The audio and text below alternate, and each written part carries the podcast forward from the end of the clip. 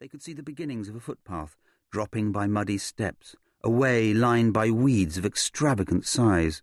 Giant rhubarb and cabbages they looked like, with swollen stalks more than six feet tall, bending under the weight of dark, thick-veined leaves. The garden vegetation rose up, sensuous and tropical in its profusion, an effect heightened by the grey soft light and a delicate mist drifting in from the sea, whose steady motion of advance and withdrawal made sounds of gentle thunder, then sudden hissing against the pebbles. Their plan was to change into rough shoes after supper and walk on the shingle between the sea and the lagoon, known as the Fleet. And if they had not finished the wine, they would take that along and swig from the bottle like gentlemen of the road. And they had so many plans, giddy plans heaped up before them in the misty future, as richly tangled as the summer flora of the Dorset coast, and as beautiful. Where and how they would live, who their close friends would be, his job with her father's firm, her musical career and what to do with the money her father had given her, and how they would not be like other people, at least not inwardly. This was still the era. It would end later in that famous decade, when to be young was a social encumbrance, a mark of irrelevance, a faintly embarrassing condition for which marriage was the beginning of a cure. Almost strangers, they stood strangely together on a new pinnacle of existence, gleeful that their new status promised to promote them out of their endless youth. Edward and Florence, free at last. One of their favourite topics was their childhoods, not so much the pleasures as the fog of comical misconceptions from which they had emerged, and the various parental errors and outdated practices they could now forgive. From these new heights they could see clearly, but they could not describe to each other certain contradictory feelings. They separately worried about the moment sometime soon after dinner when their new maturity would be tested when they would lie down together on the four-poster bed and reveal themselves fully to one another.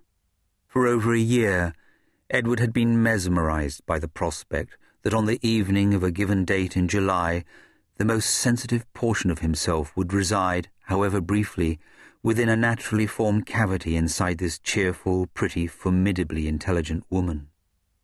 How this was to be achieved without absurdity or disappointment troubled him. His specific worry, based on one unfortunate experience, was of overexcitement, of what he had heard someone describe as arriving too soon.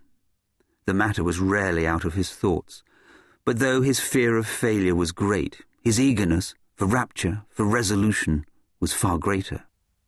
Florence's anxieties were more serious, and there were moments during the journey from Oxford when she thought she was about to draw on all her courage to speak her mind. But what troubled her was unutterable, and she could barely frame it for herself. Where he merely suffered conventional first-night nerves, she experienced a visceral dread, a helpless disgust as palpable as seasickness. For much of the time, through all the months of merry wedding preparation, she managed to ignore this stain on her happiness but whenever her thoughts turned towards a close embrace, she preferred no other term, her stomach tightened dryly, she was nauseous at the back of her throat. In a modern, forward-looking handbook that was supposed to be helpful to young brides, with its cheery tones and exclamation marks and numbered illustrations, she came across certain phrases or words that almost made her gag. Mucous membrane, and the sinister and glistening glands. Other phrases offended her intelligence, particularly those concerning entrances. Not long before he enters her, or now at last he enters her, and happily soon after he has entered her.